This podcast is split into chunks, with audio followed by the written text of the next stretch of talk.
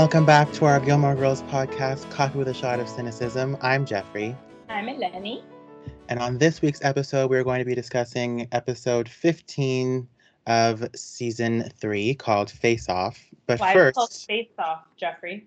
called Face Off because there's a hockey match. Boom! It's a hockey game match. You're so Okay, hockey game. Do I look like I like? Do I look like I like sports? No, no, Okay. never. But first, we wanted to talk about some recent uh, comments we've received regarding some of our posts, more or less Eleni's posts. Why you have to throw me under the bus, Jeffrey? Because your posts are the most controversial, and everyone knows it. I hate you. you w- okay? I'm just stating the facts. Just Fine, fine, fine. pointing out Um, the obvious. yeah, well, whatever. Uh, yeah, so we recently posted two. Well, I recently posted two things. Um, one was about. Uh, I'll just redo the title of the article. It says Gilmore Girls Five Reasons Luke is the Dream Boyfriend and Five He Isn't. So kind of playing devil's advocate again. Um, we had that one, and then I posted a funny pic. Well, I thought was a funny picture. Apparently, people took offense to it. it's uh, from the. It's a still from the movie Bridesmaids. It's when Kristen Wiig's character and Rose Byrne's character are giving their like simultaneous, very long speeches, hmm and they're like standing back to back. And I wrote April and Anna Nardini teaming up to destroy Luke and Lorelai, Yeah. and people took offense to that too, because what do people not take offense to these days? On the internet, nothing. Everyone takes offense with everything. Yeah, I'm learning. Like honestly, I could post the most innocent or I think innocent things, and people just run with them. So I It's- don't know. It's weird because there are some things that like deserve like a bit of a reaction. E.g., like you post something, it's like, oh well, I think it's funny. Well, it's really not if you think about it. And there's other things where it's like literally the most innocent thing, period, and you can people still find a reason to ha- take issue with it. Yeah, honestly, there. Listen, there are some things that we obviously post because we want a healthy debate, i.e., healthy debate. I said Healthy keyword healthy. healthy. I don't like when you guys yell at each other and call each other stupid and whatever. Just like just Uh, like the Dean versus Jess debate that in that uh, happened in our comment section a few weeks ago. Yeah, so that's the thing. I don't. We posted obviously because we want to get your reactions. We want to know what people are thinking. We don't want to have ridiculous yelling matches in the comments. Um, so yeah, there's obviously posts like that that we do and that we know are going to get a reaction. There's other ones that we're posting and we think this is not going to be controversial at all, or it's going to be slightly controversial, but people are going to be like, whatever, I disagree, and it blows up. So I don't fucking know where the sweet spot is with you people. I'm just gonna post whatever the fuck I want to post, and like it, don't like it, I don't care. Choices. So we can start with the uh, April and Anna Nardini thing teaming up to destroy Luke and Lorelai. Um, I kind of meant that as more like the storyline, yeah. like the introduction of these characters teaming up to kind of ruin this fantasy where us fans thought we were getting the end, like their wedding and they're finally going to get their happily ever after. Yeah. That's what I meant. I didn't mean that the girl, the 13 year old, literally destroyed their lives. And I mean, Yeah. if you want, but if you want to pick that apart, you we you had also posted um, a tweet in regards to uh, April tearing apart Lorelai's plans. Remember when the remember when the trend of like 2020 and my plans was going around? Yeah. You posted like Lorelai in the wedding dress, and then 2020 was April and the science project. Well, I mean, yeah, because they the episode before they were literally getting married. June third was literally the date, right? Yeah. So it wasn't it wasn't the it wasn't the thirteen year old who found her father. Let's be honest, because I because I said it before. I don't think April is to blame at all. hmm But it's just it's funny. Laugh.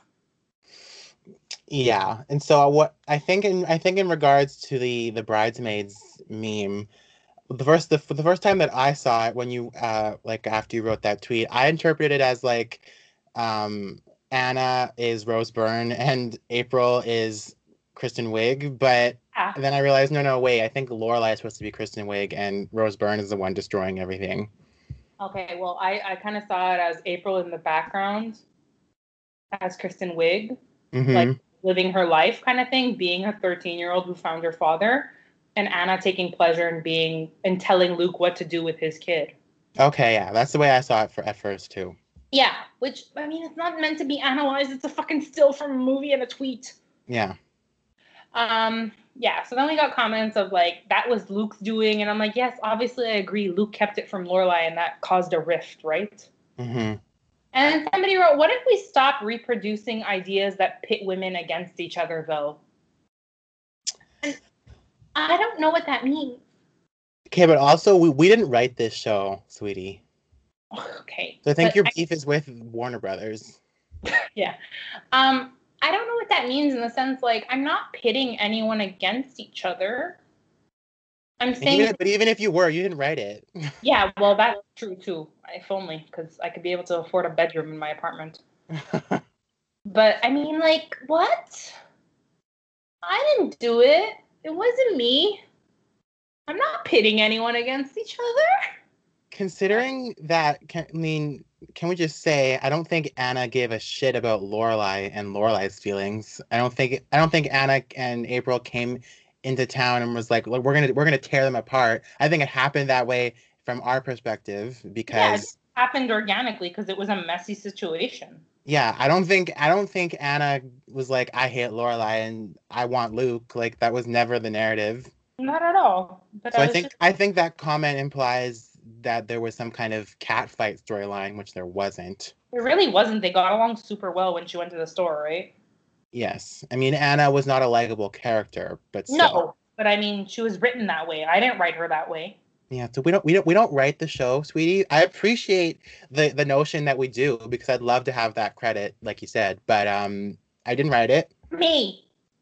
Eleni didn't write it, so Let's move on. and then when we talk about the Luke article, so once again, this was posted just to kind of start a debate because we've talked before about how, yes, Luke and Lorelai were endgame, but also they definitely had their problems, and we didn't like the way Luke reacted in certain situations, and that's going to become more clear as the show goes on. So it was really just to start a conversation about do you guys agree with the article? Do you guys disagree? What do you think? And some people gave us really good feedback. They think he cared for her, like, you know, cared for her daughter, blah, blah, blah, blah, blah. And then we get fucking, and then we get into this. so somebody wrote, well, technically this is also my doing, but somebody wrote, if you meet Scott, you may begin to dislike Luke a little bit. And then I have also heard some things about the actor that portrays Luke. And I wrote, yeah, we've heard he's quite something in person. And then I didn't know, but a bunch of people were like, why? Spill. What's the tea? Come on. And okay, I- you've o- you've openly trashed him on this podcast before, so I mean, I don't. like him. I know, no, no, no. I'm not debating that I've done that, but I don't like him. I mean, I don't personally I don't know that much about the actor, but from what you've told me and what I've heard, uh, he doesn't seem like you start. Tell people what you've heard. Okay, well, I've only heard what Eleni has told me and what I've seen Oh. through social media. But that's the thing. Can I just preface this by saying this is all through social media? So, like, yes, there are things that I've seen firsthand, like his tweets firsthand. And then there's other things that I've heard through social media and people meeting him that also kind of influenced my opinion of him. But yes, go ahead, Jeffrey. I mean, from what you and I have seen together of him, either on social media or from other people's um, experiences, seems to Mhm. me he's like still really holding on to the Gilmore Girls fame, so to speak. Yeah. And um, I think he's still trying to profit off of the show still being popular 20 years later. hmm which okay you know that's mo- mo- like more power to you if, if you if you can make money at fan events on a show that's still popular two decades later more power to you Yeah. but at the same time i've also like he's also kind of posted um, some problematic slash questionable things regarding just his own personality i think Yeah, but I think the the incident incidents. I think what we're referring to is more the fact that um, he went on this like tweet tirade where he said that the show could be some like we can continue with the show if people would just get off their asses and like want to do it again. Mhm. Like so to me that's like you're you're trashing your castmates for moving on with their lives when you're holding on to the past. You know what I mean? And it's been 20 years. Like you're allowed Yeah, to move on. Like you can't really blame them for doing other things with their life just because you haven't moved on. Like has Scott Patterson done anything notable since Gilmore Girls? Acting wise, no. Exactly. So I mean, which is fine. Like maybe you didn't want to continue. Maybe you really, really love the character and you really, really love the show, and you were always hoping that it would get picked up again. But that doesn't mean that your castmates feel the same way and they've moved on. And you shitting on them for moving on and being successful afterwards, it's just it's ridiculous to me. You know, not, not- everyone's. Yeah, go ahead. And it's not cute. It's not cute at all. Like, just move on. Move on. You're a 62 year old man. Move on. And can we also talk about the deleted tweets in which he referred to Lauren Graham as ugly Yeah. and then sassy pants? Sassy Pants was funny. But Um, ugly. like But yeah, so a lot of people, when we posted that too, a lot of people were like, oh, they're joking. They were co stars for seven years, blah, blah, blah. And so I recently found an article. Oh. Spill Where- that tea, bitch. I'm spilling it, bitch. I recently found an article where um, they were talking about castmates who didn't like each other while filming. There's a lot of those. Yeah, of course. And of course, we have to take these with a grain of salt, right? Mhm. Um, but it was in, I can't remember, I think it was in Glamour magazine. Was the entire cast of The View part of the list? No, of course not. But that's that's evidence from anytime you open the view. Um, so Lauren Graham, this is what it says. It says Lauren Graham says she wasn't close with Scott Patterson during the filming of Gilmore Girls, and then the article goes on to say there was lots of speculation when Gilmore Girls was on the air that that the much shipped Luke and Lorelai didn't get get along in real life. Although the rumors have never been confirmed per se, it's definitely clear that the two really aren't close at all. In an interview with TV Guide, Graham said of the two, it's fine. I think these characters have great chemistry, and that does mirror our chemistry as people, but we're not intimate. When asked to confirm that they are in fact not best friends, she responded with a cold and swift no. so, again, it's a magazine. We don't know.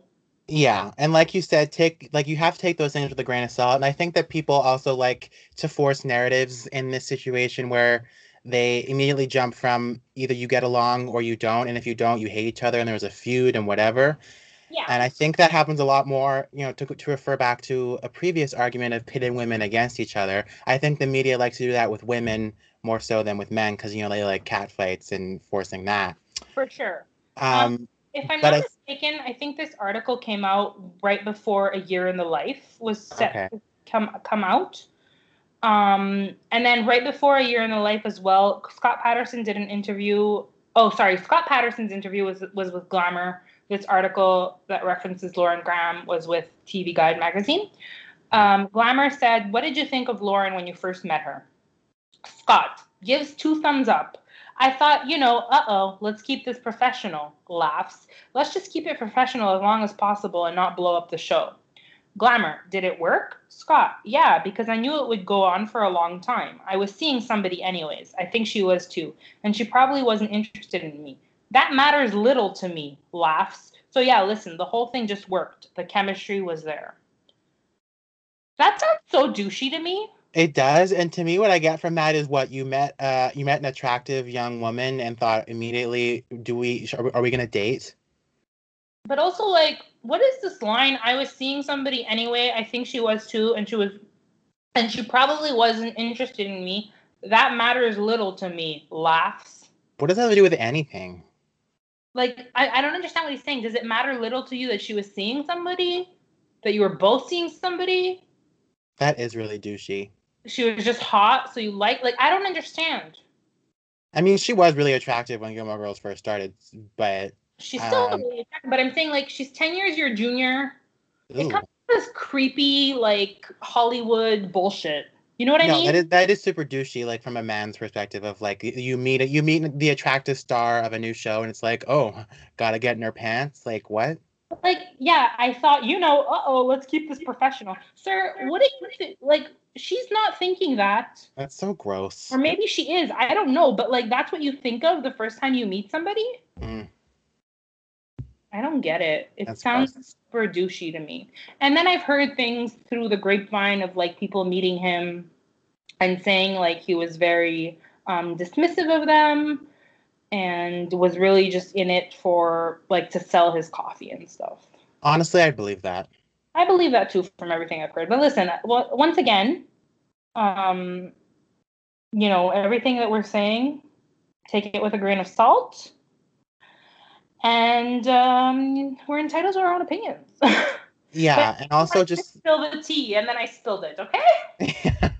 and also just in regard to um, you know rumors of castmates not liking each other. I what I was gonna say was I think um, just in general, the media likes to obviously drum up uh, noise about cast members not liking each other, and it's and that's and that's jarring for us as viewers because like if they play characters who love each other on screen and then off screen they hate each other, like that's obviously a compelling narrative for a viewer, right? For sure. But I think that sometimes you can just not be friends with your workmates, workmates, your your co- your colleagues, your coworkers, like workmates. like workmates. What is that? Um, like I don't I don't know about you, but I'm not really friends outside of work with any people I currently work with. Yeah, like, the thing that's what I was gonna say. I was gonna say like this is a job just like any other. Yeah. There's obviously days where you're not gonna wanna you know, you're not going to be best friends with everyone. Of course, you're going to be closer with some people. You're not going to be closer with others. Of course, the nature of the job makes it a little bit more awkward, especially if your characters are involved in a romantic relationship. Mm-hmm. But it's still just a job, right? Yeah. So I'm sure they weren't like feuding, but maybe they just weren't each other's cup of tea. I don't fucking know or they were just or they were friendly some days not friendly others. I mean based on the douchey comments he's made i believe that maybe they just kept their distance because they didn't get along or whatever. Like i believe that now that he said these creepy things. Yeah. Um but i think just in general like if you think about it like are you personally friends and close with every single person you've ever had a job with? Like no. If you say yes you're insane.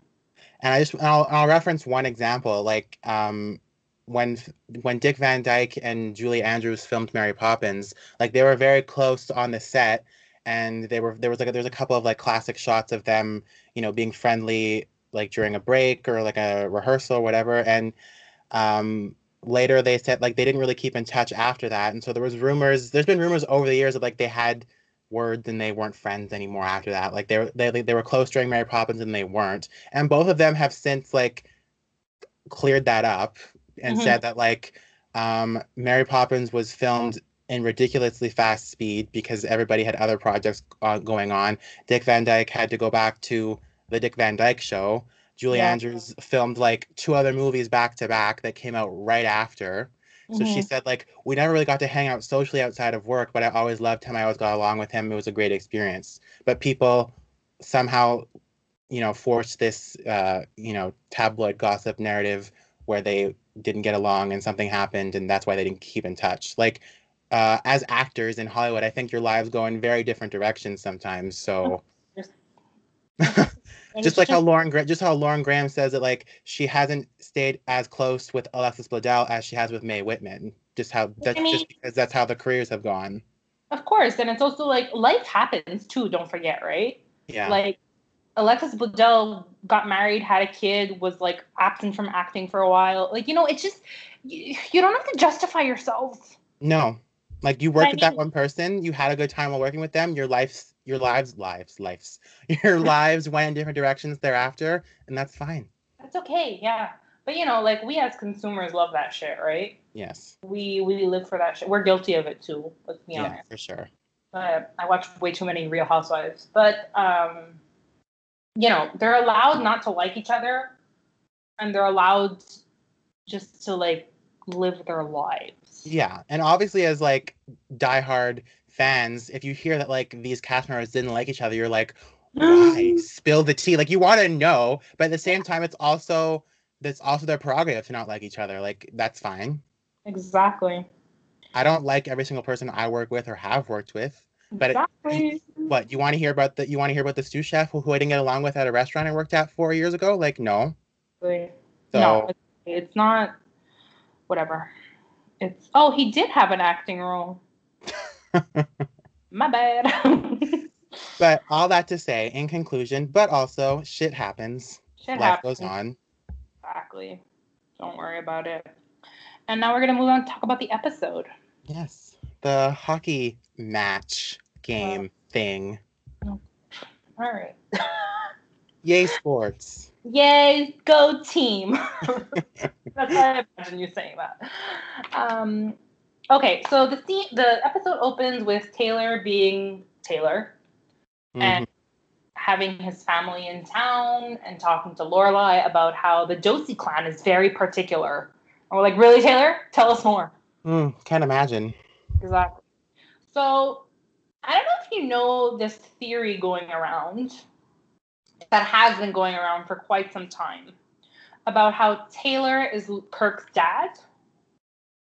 Um, I've never heard that theory. You've never heard it? Okay. So here's where the theory stems from. In this episode, Taylor is talking about all his family members' specific sleeping needs, how they Mhm. need, like certain sheets and they need to be close to a fire escape and they need to be on the ground floor and all this blah blah blah. And then at one point, Taylor says the Josie clan is prone to night terrors. Mhm. So remember at the end of season four where Kirk asked Luke to keep an eye on him because he has night terrors? How could you forget? Exactly. That's amazing scene, by the way.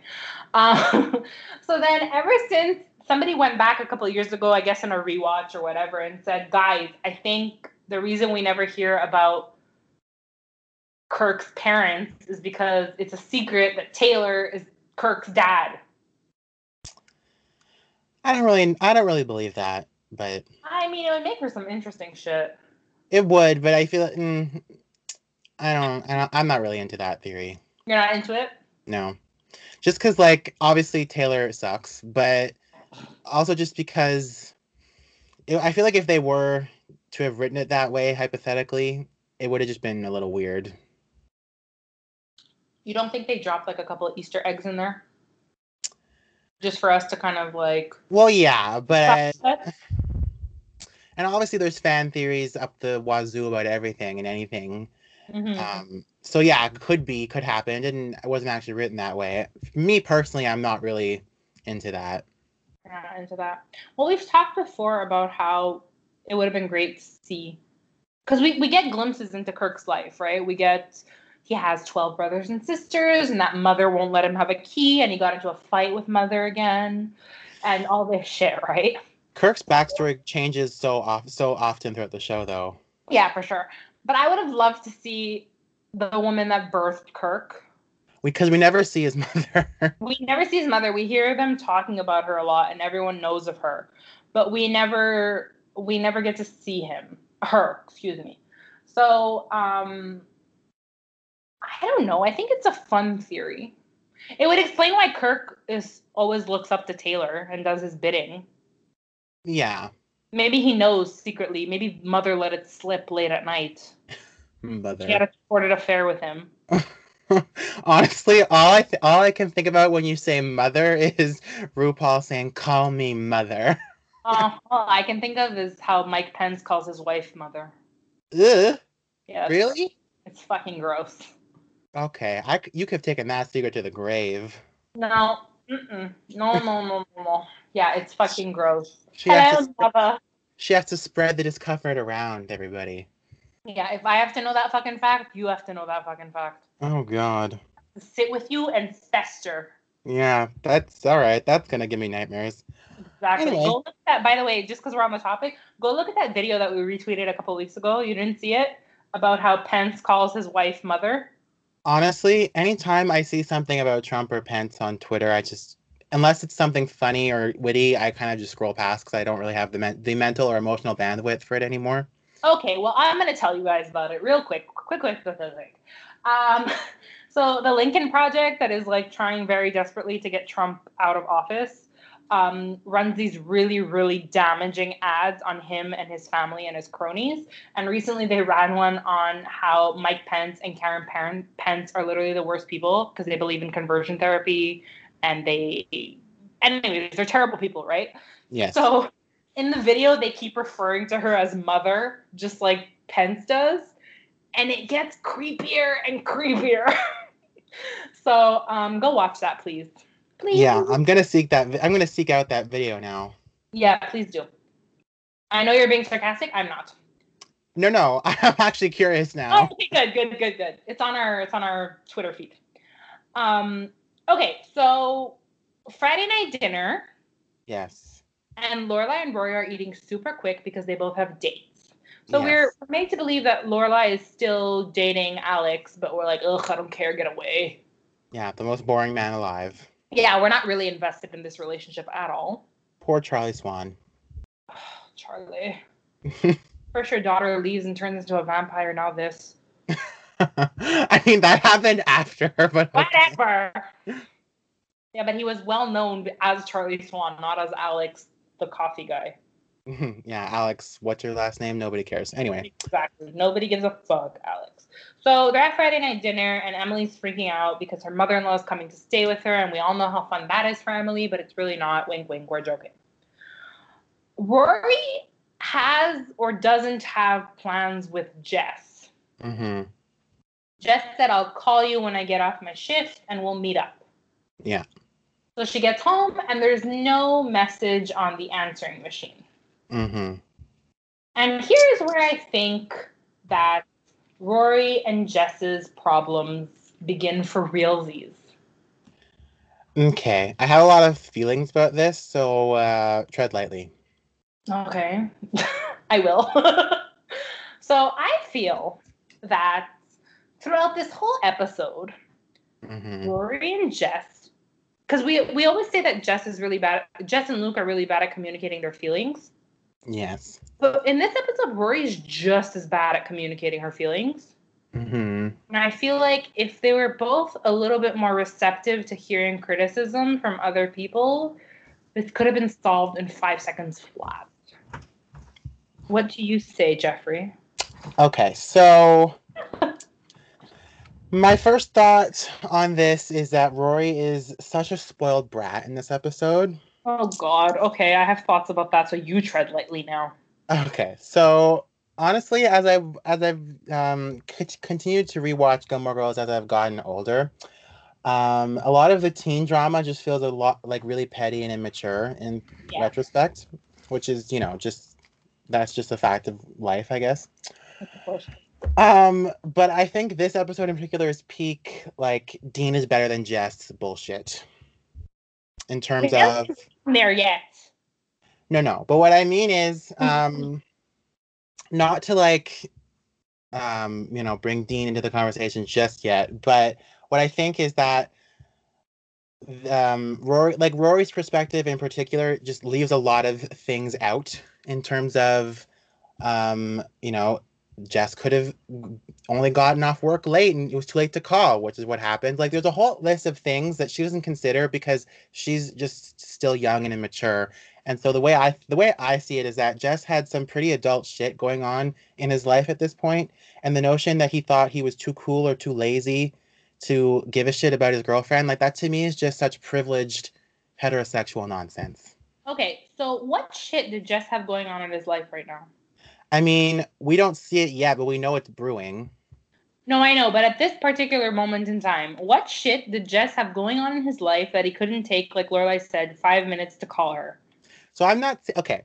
I'm not saying that uh, Jess wasn't in the wrong for not, you know, putting in a bit more effort to give her a call or let her know or whatever. I'm just saying that, like, in comparison to Dean or any other all-American boy that Rory could have gone out and found in cute little Stars Hollow, Connecticut, like Jess had, uh, you know, a job that worked late. Like, he, I'm just saying he had like actual, more or less, other responsibilities than just being Rory's girlfriend. And like, yes, he could have put in more time and effort into communicating better and calling her when he said he would. But at the end of the day, like, is the sky gonna fall because you didn't call? Okay, I have a problem with everything you just said. But like, you know what I mean? Just like you're what you're gonna sit and pout if your boyfriend not calling. Like, grow up. No, okay, here's the thing. I get that because my initial thing was, yeah, I don't understand. Either call him or don't be as like if you're not gonna call him and try to get the ball rolling, Mm-hmm. then don't mhm me. I'm in the middle of a thought. if you're not gonna call him and then you don't have the right to pout, kind of thing. But then I remembered to myself, it's not like it's 2003. There's not cell phones where we could just text each other. You know what I mean? He's Yeah. at work at Walmart. So I get it. But at the same time, I if, if my boyfriend told me he was going to call me and didn't call me, yes, my mind would go to okay, he probably just got stuck at work. Um, he didn't get a chance to call me, whatever. But the next day, the reason I say I'm annoyed with Rory in this episode too is like the next day she doesn't speak to him, she ignores him. Yeah. Can you not just so don't get me wrong, I don't think that he should have acted like everything was fine. He could have said, "Hey, sorry." You know what I mean? Yeah. Hey, sorry I didn't call you.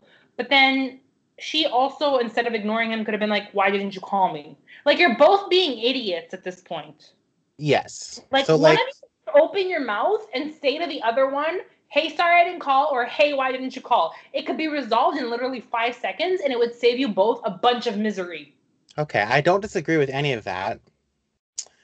Um, but what just like, but my issue with this episode in particular, when you say it's like, you know, uh, the beginning of Jess and Rory's problems for realsies, um, is that just like in like the, the show and the narrative and the dialogue just works overtime at this point to compare Jess to Dean, and like that's not a fair comparison as we've already discussed.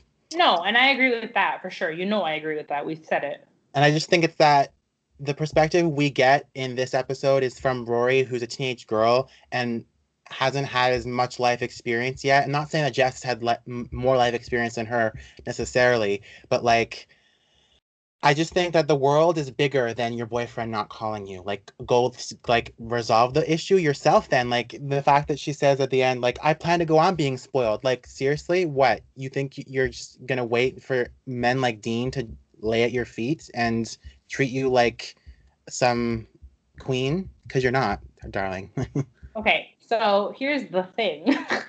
I get it to a certain extent, but I don't think it's spoiled.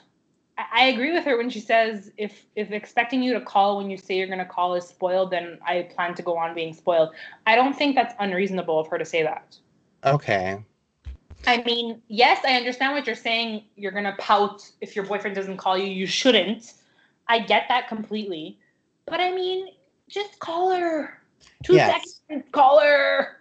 I And. I know what you're saying about the life experience because as the as the season goes on, Jess is dealing with some pretty heavy shit, right? Mhm. uh, But when I say that their problems start here for real, I mean their communication problems. Oh. Because yeah, like I feel in my opinion, um, you know, if you can't even talk to, to talk to each other about not calling or missing a call or not being there when you say you're going to be there, if you can't even talk about that, no wonder then when your dad comes to town and opens this can of shit, you can't talk to her about that either. Right? okay yes i agree and in terms of communication problems yes th- this is the beginning of the end Yeah, that's what I mean. I mean, of course they're gonna have their problem. Of course they had problems before. You know, she didn't trust him as much, and she she was thinking about Dean, whatever, blah, blah, blah.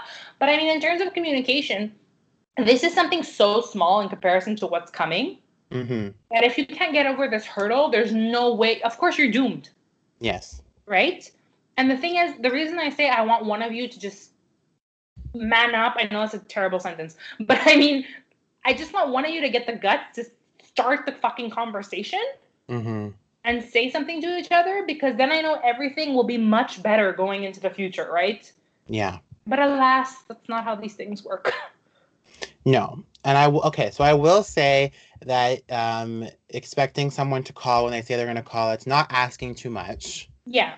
But I think my issue with this and Rory's perspective in this episode is that you can just see her like staring at Dean and, and seeing that he's now with Lindsay, and it's like, oh, should I have like stayed with that guy because you know at least he called when he said he was gonna call and this and that, and like I'm not, we're not gonna get into Dean's toxic traits again, Mhm. but I think just the the the the perspective of this episode from Rory is that um you know she left one boy for another and oh this boy doesn't do this and like just like her um what's the word her um like her basis of comparison is so warped because it's like Yeah. like Lorelai said you know you got you kind of hit the jackpot in some ways with the first boyfriend yeah, but I was gonna say I don't think Lorelai egging her on is helping. no in terms of listen, I do I do think Lorelai should have told her to get up and go to the the hockey game. Like get out and go do something. Don't wait around for this guy kind of thing. But I think in the beginning when they're walking and she's telling her all the things she did the night before when Jess didn't call, Mm-hmm. I don't think it's helping. You're like egging her on to kind of feel like like shit, kind of, right? Um, Yeah. and and to make her boyfriend out to be this villain. Mm-hmm. Um, but yeah, I don't like. We're we're jumping ahead, but I don't like the storyline either of like, oh shit, Dean found somebody else, and what could have been if I had stayed with Dean? I wouldn't be alone. He would always call and tell me where he was going. Yeah, but he also smothered you, bitch. Yeah, and I think I think my central issue is not only with Dean's uh, toxicity, but also just with the fact that the world is much bigger than Dean. Mm-hmm. Yeah, Like I feel like she just keeps going back to the wishing well of, oh, Dean was perfect. Dean was this. It's like the world is much bigger than Dean Forrester, sweetie. Yeah. For sure. No, no, I get that completely, but I also think, um, I also think it's kind of genuine what they're doing. Like Rory's being your typical teenage girl. Yeah. Um, I think it's normal to want to. I think it's normal to have those like longing feelings when things aren't going right in your relationship. It's normal to be jealous when you don't. Um, it's normal to be jealous when you don't. When you're seeing somebody that you loved so much move on, when you thought they were gonna be yours for like it's it's silly. Let's be honest. He wasn't gonna be yours forever. No. Still, you know, like I think it, they're genuine emotions. Yeah. So the feeling, like her feelings are valid, Yeah. but at the same time, I think having, and I think you would, you might agree to some extent, like having watched this show as a teenager and then now having the perspective as a somewhat young adult, it's like, okay, really, the world is so much adult? bigger than this petty drama. No, for sure. But who are you calling a young adult? Me, Oh, you. Okay, good. Certainly not I. you're an old adult. You're a grandma. I'm getting there. I knit this morning, so. Okay, well, Uh, no, yeah, I get what you're saying, and I don't think we disagree. no, we just like to argue for argument's sake. we like to uh, argue for argument's sake, and we like to like we like to agree passionately. Yeah, we're like, no, I don't agree, and then we end up agreeing. yeah. Uh, yeah. Um, no. So yeah, I think her feelings are valid. Um, but I also want one of them to be like, "Hey, let's talk," but they don't actually talk. Yeah, and like that's where the teenage perspective obviously comes in the most because it's like communication is obviously uh, something you develop over the course of time, and as a teenager, I think it's limited to call me. Yeah. Um, I was gonna ask you, do you think the fact that Lorelai usually, or both of them, but I mean, Rory was raised by Lorelai, who always skirts around the issue and always uses a sarcastic remark, and never really has never really has a straight conversation with somebody. Mm-hmm. always kind of adds in a joke or flair here and there. Because I think that plays a part in Rory not being able to communicate properly. I I would agree, but I would think we should put a pin in that because that comes into play much later. I mean, okay, fine. Like, it, like you can obviously see, having already seen the show a million times over, you can obviously see the beginnings of it here, but I Yeah. think you don't actually really understand the how far how deep it goes until like four, five, six. yeah, no, okay. So, yes, I agree. We could put a pin in that. But all this to say that I think, oh, Jesus. All this to say that I think, um, I don't think it helps when your mother is also not a great communicator. Oh, for sure, it doesn't. Yeah. Um, and we saw it a little bit in season one where um, Lorelai was telling Rory that she didn't want her, she didn't want to raise a child that was unable to say I love you. And she Mhm. kind of recognized the fact that she herself couldn't say I love you. And I think by that point, she already, she had already raised a child who couldn't say "I love you." Oh, for sure. Like I think the damage was done by that point. Yeah. And that's why I think a lot of people don't. So I think a lot of people like shit on Rory for Lorelai's faults. Does that make sense? Yeah, like you you were- you you, you kind of forget they they kind of forget who raised this person hmm um and forget the fact that her father was never around and came in and out whenever the fuck he pleased yeah, her mother wasn't even a fully formed adult yet and was raising her hmm So it makes sense that Lorelai's faults then become Rory's faults. Yeah. Not to blame everything on Lorelai, but I mean, you know, when you're 17, you're you have an example, right? And your if your example's not that great, what do you expect from her? Yeah, and we've we've talked about this too, where we've we've uh, attempted to dissect the discourse on hating Rory Gilmore, Yeah. and I think it, it obviously depends on your reasons, but I think on a cen- on a central surface level, it's just it's more about like villainizing Rory because Rory was the main character and like Rory made shitty decisions and like yes, and I think a lot of the ha- I think a lot of the the hate and the funny tweets that still talk about hating Rory today, I think comes from millennials mostly who don't really agree as having Rory Gilmore as their spokesperson. Yeah. I feel like a lot. Because I feel like a lot of the uh, like higher level discourse on Gilmore Girls comes from the perspective of Rory being a millennial and the millennial experience. So the thing I've noticed about millennials, um, I'm a millennial. We've talked about this before. Yes. the thing I've noticed about my own generation is that we don't like it when people shit on us. Meaning, okay, so nobody likes it when they're shit on, obviously. No. But I find millennials are much more sensitive when are much more sensitive to the fact that older generations or even younger generations to a certain extent say like, "Oh, those millennials, XYZ." You know what I mean? And like they, they and like they have a right to because everyone shits on millennials for the stupidest things. Okay, so yes, I agree. I think older generations like to shit on millennials when really like you fucking raised us, so what do you expect? But I also think the lo- a lot of millennials are very very sensitive to people shitting on them. And I don't know if it's because we're more sensitive in terms of like we're more in touch with our feelings than our parents and grandparents were. Um, we're more we we easily set more boundaries like more easily than our parents and grandparents again i don't know what it is but i found with millennials we really really do not uh, take criticism well um yes. is that you Yes, I would have to agree. okay um so i don't know so I, I I do this also to a certain extent. Like whenever my mom's boyfriend kind of shits on millennials, like nobody wants to work, blah blah blah. I'm like, um, do we not want to work, or are you guys not paying us? You're just giving us contracts with no benefits. Like you There know- it is. Yeah, there it is. But I also think like we we take the bait for the stupidest things. Yeah, And- it's like yeah, for sure. And in this case, like nobody fucking told you that Rory Gilmore is your role model, right? Yeah. Like I think we're making something bigger than it needs to be. Yeah, for sure.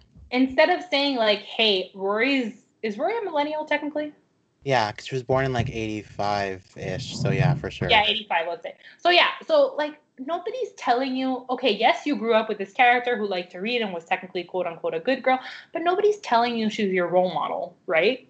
Mm-hmm. And then millennials are like, oh, I would never want to grow up to be like Rory Gilmore. Look at her life, shitty mistakes. Like, yeah. what were the shitty mistakes you made? No, you're you're 100% right because they're millennials are very sensitive to any criticism and or representation of of their generation. Yeah, so as soon as some a millennial on television or in, in the media and pop culture does something wrong, well, we're not like that. Yeah, Yeah. no, for sure. I, equal. 100%. So, I mean, I think a lot of the criticism that Rory gets is super unfair. And I was recently watching an interview that John Oliver had done with Monica Lewinsky. And I know this seems very off topic, but bear with me for a minute. um, he was saying, like, think of the stupidest thing you've done. Not even the stupidest thing you got caught for, but the stupidest thing you've done. And like, I think you'll have a lot more sensitivity to people. You know what I mean? You'll be a lot nicer to people. Yeah. Well, of course, Rory made shitty decisions. But I mean, think of your own shitty decisions, bitch. Yeah. I think of mine and I cringe. It's no, you're one it's you're you're you're so right in saying that A millennials are sensitive and B it's different when millennials grew up or have make shitty decisions in their youth cuz it's almost like people are expecting millennials to fail whereas other generations obviously you know fucked up and made shady decisions too, but they weren't being watched as much, so to speak. That's also true, by the way. So like I think I'm not gonna say millennials and you know baby boomers have made the same exact mistakes, but like if we if you want to talk about the mistakes or bad decisions we make in youth, I think everybody relates to that and has done that. But I think millennials have had a spotlight on theirs more than other generations. Absolutely. Um, and all this to say, I don't like Rory Gilmore doesn't have to be your fucking role model if she doesn't want to be, but lay off her a little bit, okay? And yeah and all of this all of the the tweets that i've that i have ever retweeted on our twitter feed saying you know like rory is a villain and this is why i think i just think it's funny mostly because mostly because it's like um, they're from people in their 20s and 30s who are just so upset by rory gilmore. And it's and i think if you look a if you look a little deeper it's because they're upset over rory and the and the millennial experience. It's like nobody nobody said she has to be your personal spokesperson. Exactly, man. You don't like her? Move on. Yeah, like pick and like pick and choose your battles on that doesn't represent me. She didn't wanna. like, like you're the you're the one who's making her represent you by saying that. So exactly. Like uh, we hear this a lot when people debate about like what happened between um no sorry we hear the debate a lot when we talk about a year in the life mm-hmm and like the the decisions she's made in her life that have brought her to this shitty moment where she has no job and no home and she's sleeping with a married guy. And we're like, bitch, I need you to evaluate your life as well. like Rory definitely made some shitty ass decisions. uh, can't even speak anymore. Shitty ass decisions, yes. but haven't you also? Yeah, exactly. I just I just think I don't know what I think anymore. Let's move on. Um, let's move on seriously because I could talk about this all day. Um, let's talk about Lane, Dave, and the band. I think this is the only episode where I find uh, Lane and Dave cute. Oh, really? Just because I've already said I'm not a huge Dave Rogalski person. Just like I don't. Mm, he uh, the more the more I rewatch season three, the more I don't like him. Just because he they they like made such profound roots for the character I found, and then he just disappears. And yeah, it's not his fault that he disappeared. Yeah. Not to say like I don't know if like we've and we've already discussed this, but I don't know if the show would have like was the show planned to keep him around if the actor hadn't left for the OC. I think so. Because like just just based on the way his and Lane's story is written in season three, it seemed to me that it was, it was supposed to be some kind of long term storyline. Yeah, I I think the fact that when we're gonna get into this, but I think the fact that he finally started to win over Mrs. Kim mm-hmm. Pointed to all signs pointed to them being together long term, or yeah. at least for the foreseeable future. And I think a lot of fans were disappointed when season four opened up with them kind of dating but not dating, and then um, ending as soon as they began, kind of thing. Yeah. Um, and the marriage jug in season four. Yeah, well, yeah. Um, I forgot about that. um, anyways, but so in this episode is um, it's a little weird because D- Lane and Dave have this whole arrangement with Young Chu, mm-hmm. with Lane's fake boyfriend. Um, and then and then there's Young Chu's real girlfriend, Karen. Karen. Okay, so poor Karen.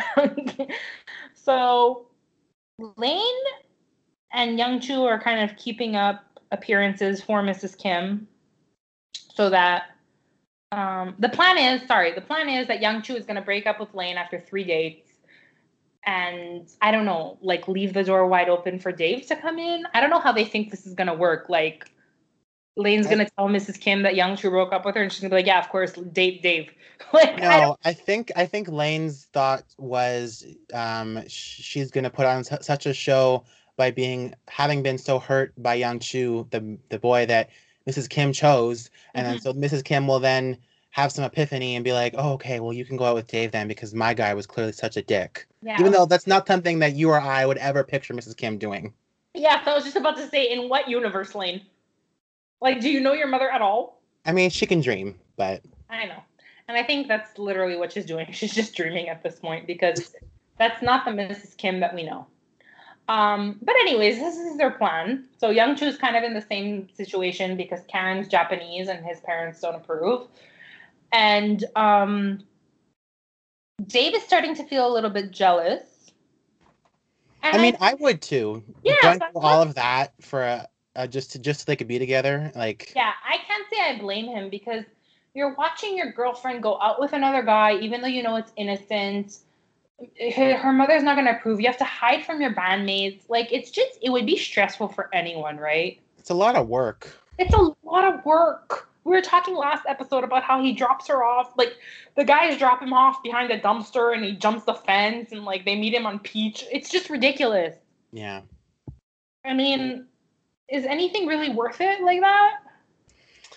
That's the thing. Like, I think that's why um you would perceive their storyline as being long term because if you're going to go through all of that to be together, like you would you would expect it to you would expect him to stick around for a while. But that's it. That's why I was I think a lot of people were disappointed in season 4 when you know he did all these things. He ran to the first of all, I have I have questions about where the fuck this hockey arena is in Stars okay. Hollow. We've already said the Stars Hollow layout makes no sense. That's why I said I'm not gonna bring it up. But anyways, he ran to the fucking hockey arena on his 15 minute break to see her. Then Lane was all giddy because he was jealous. I mean, it, it it's a little disappointing when he disappears without a trace, right? Yeah. Um. But but what I want to know is so they're in this relationship. And when i say is it worth it? It's because what they only have their like stolen moments to go off of. Mm-hmm. so are they really that compatible? Do they even know if they're compatible? Like they haven't really spent an extended period of time together without the guys or without rory or without mrs kim. So i'm i'm yes, I'm sad when Dave leaves because I was like, they had potential, but I'm also like, it's not really worth it if you're gonna hide all the time and you're gonna run a mile to this non-existent arena in Stars Hollow. And I don't know. I, I mean, in the end, Mrs. Mrs. Kim kind of does somewhat approve. Yes, for sure. So I think I think that was what what they were leading up to was getting some kind of approval from Mrs. Kim, which they do get, but yeah. then the character leaves. So it was kind of anticlimactic. I think so too. I think he would have been written into season four, and their relationship would have gone. Ultimately, wasn't endgame, but it would have gone somewhere. Mm-hmm. Um, if he hadn't left for the OC. But um, I don't know. It's really I've never actually seen the OC, but was it worth? What do you think it was worth it for him to to leave? Was his character good on the OC? Yes, one hundred percent, one hundred percent. All right. Well, it all worked out then. Yeah. Um, we have to watch the OC together when this whole thing is over. Okay. we should we should film ourselves watching the OC. All right. See you in 2024. 2025, sir. Yeah. I, don't, I don't know when we're gonna see each other. Um 2060 when we're all old. Seriously. my God. Please. Will don't. you still be following us in 2060, friends? I hope so. I doubt it. I'm just being. Will we still be alive? Will our page will the internet still exist? Of course or will will will will we be living in some kind of uh, post-apocalyptic wasteland? Who's to um, say? I'm leaning more towards like the Hunger Games option. the oh. only thing that's comforting about that is that if it is a Hunger Games situation, I don't. I'm not having kids, and I'm not a kid anymore. Mm-hmm. So let somebody else's kids fight to the death. Anyways, let's move on. Enjoy us while you while we're still here. That's all. That's all I'm saying. I'm not going anywhere for a while. Okay. Um, Let's talk about Emily and her mother in law. I think this is one of the best um, episodes with Emily and Gran. Yeah, so I think this is one of the best episodes, not only with their relationship, but with Emily and her uh, Emily, with Lorelai and her parents as well. Yeah. So for once, they're not fighting, and they're actually laughing with each other. And I think it's because like this is a good um, scenario for Lorelai to see herself in her parents' shoes. Yes, I agree 100%. And I think that's why they get along because Lorelai is like, maybe not 100% sympathetic, but like she gets it. She 100% gets it. And the thing that I was wondering while watching this episode was you would think that Lorelai, you would think that Emily would be a little bit more sympathetic to Lorelai since she knows what it is to have a parent shitting on you. Yeah. Or an in law, in this case, shitting on you. I think but, it's still lost on her in that regard. Yeah, for sure. Uh, but that being said, I still fucking hate the way Richard unapologetically defends his mother, even when he knows she's doing something super shitty. And it's like it's super. I'm not gonna say bougie. Even I'm gonna say it's like just very passe in terms of gender rules. I guess where um i guess it is a bit bougie too where the, the man just like does not involve himself in the like the arguments between the women. It's just like why would you not defend your wife? Like your mother your mother says such horrible things about her in front of everybody in front of you and you don't blink. Yeah i think richard's it. flabbergasts me every time. Yeah richard's at his worst in the in the scenes with his mother I think, because he's genuinely a character that I admire. Like, okay, he has his issues with his daughter because of his upbringing, where he was raised to be the man of the house and just provide and not really be a warm father figure. But he loves Rory so much and he'll do anything for her. And he, you know, he loves Emily. Mm-hmm. So in general, Richard's not a character that gets a lot of hate, but it's it's so warranted in times like these. Yeah where I just I ooh, I want to punch him. Just for like not reacting. It's like you want that you like you want him to either yeah, be snap out of it, you fucker. Yeah, like honestly, I would even pre- uh, like instead of just sitting there saying nothing, I would honestly prefer him him even side with Gran and be like, "Yeah, Emily, why don't you do-? like?" I would honestly just just want him to say something. I don't know what I want at this point, but I know that it's not a good reaction to stay silent. No. Um, and Ugh. Okay, let's talk about the man in the tra- tracksuit. The purple. that tracksuit is horrific. Yeah, number one. Number two, I never thought I'd hear the words purple velour dro- jogging suit coming out of Emily's mouth. But I'm happy that it did. Yeah, that's yes. But mm, you know when Emily's ranting and raving in the kitchen that she finally has something to hold over that woman's head? Mm-hmm. I'm like, oh, Kelly Bishop, you're such a good actress. Okay, it's really funny that you're saying that because you know what my final point in my notes for today was? No. Seriously, where was Kelly Bishop's Emmy nomination? I just think this episode in general, how she goes from like the inn where she's super sad because she got kicked out of her house. Yeah. She's angry because her mother in law brought her own mattress to her house to glee because she has something to hold over her head, to sadness where she's discussing how she's lonely because Richard's away, back to anger because her mother in law thinks that she doesn't know how to make tea. Like this roller coaster of emotions that she brings us on in this episode was so damn good. Yes. No and argument. I, no argument from me. Yeah, I was just like, you don't really notice it when you're just watching for fun, but for the purposes of analysis, I'm like, I was in awe. Yeah. I'm like the fast paced dialogue where she's like, I finally have something to hold over her. And then where she's kind of tearful and talking about how she misses Richard. And then, like, it was just all so good. Mm-hmm. All of it. And I'm just, I'm, I'm, ugh, I don't know. Um, I just, I really, really loved it. television, it was, Television Academy. It's not too late to to give her a retroactive nomination. It is, I think. It is too late, but you know we can dream. I don't know what the fuck you're talking about, but it definitely um, so Gran's whole reason for not telling anybody about the man in the purple velour jogging suit was because she married once, and that Richard's father was her only love, and like, ugh, that's kind of also archaic. So such a conservative old lady thing to say. Yeah, I mean, I get it because I know people like that. I know people who think that way. Mm-hmm. Like my grandmother, for example, the day my grandfather died, draped herself in black and has never worn anything else. Yeah. Um, well, she has. She wore she wore very dark navy blue at my brother's wedding. but I mean, like other than that, she's not. Um, you know, well, to be fair, she was 74 when my grandfather died. Mm-hmm. But I mm-hmm. mean, it's unthinkable to her, right? To, to yeah. find somebody else. I know when I was living in New Brunswick, our um, the director of our library of, of, all our libraries. Her husband had passed away, and she was in her like I think late 50s. And mm-hmm. I I made a comment about her like oh maybe she's dating somebody like whatever. I can't remember what the conversation was, but the topic of her dating somebody else was brought up, and I was and they were all the girls were like, no, never. And I'm like, but she's in her late 50s. What do you expect her to do for the rest of her life? You know what I mean? Yeah. Um, and then I have like other people who are super judgmental of somebody who finds somebody, an older person finding somebody else. Yeah. Um, I think, I think it depends on your your worldview and your upbringing. I think yeah, I was about to say your upbringing definitely plays a part in it.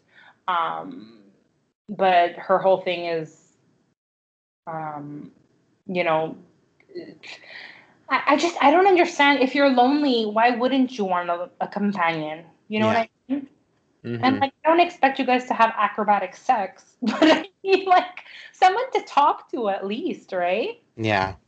Like, sometimes your your friends, the old biddies that she has. By the way, every single one of those women looks the same hmm that she has in that goddamn living room. Yeah. I mean, sometimes your friends don't do it anymore, right? You need something a little bit more intimate, even if it's not like a full on relationship.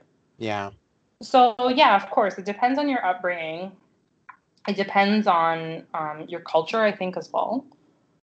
But it was just such a weird thing to say. It was such a weird way for her to kind of work around it. she was like, "I married once. I had one love. That's it. But I'm making out with this guy, and I feel guilty about it. But I don't. Like, I don't get it. No, she's like weirdly unapologetic about it, but also can't shake a sense of inner shame.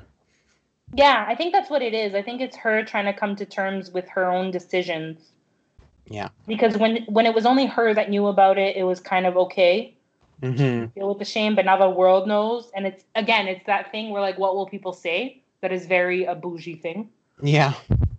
you know. So I don't know, but I feel for her. Like, we never really know when Richard's father died, but you have to imagine she's been alone for a lot of years.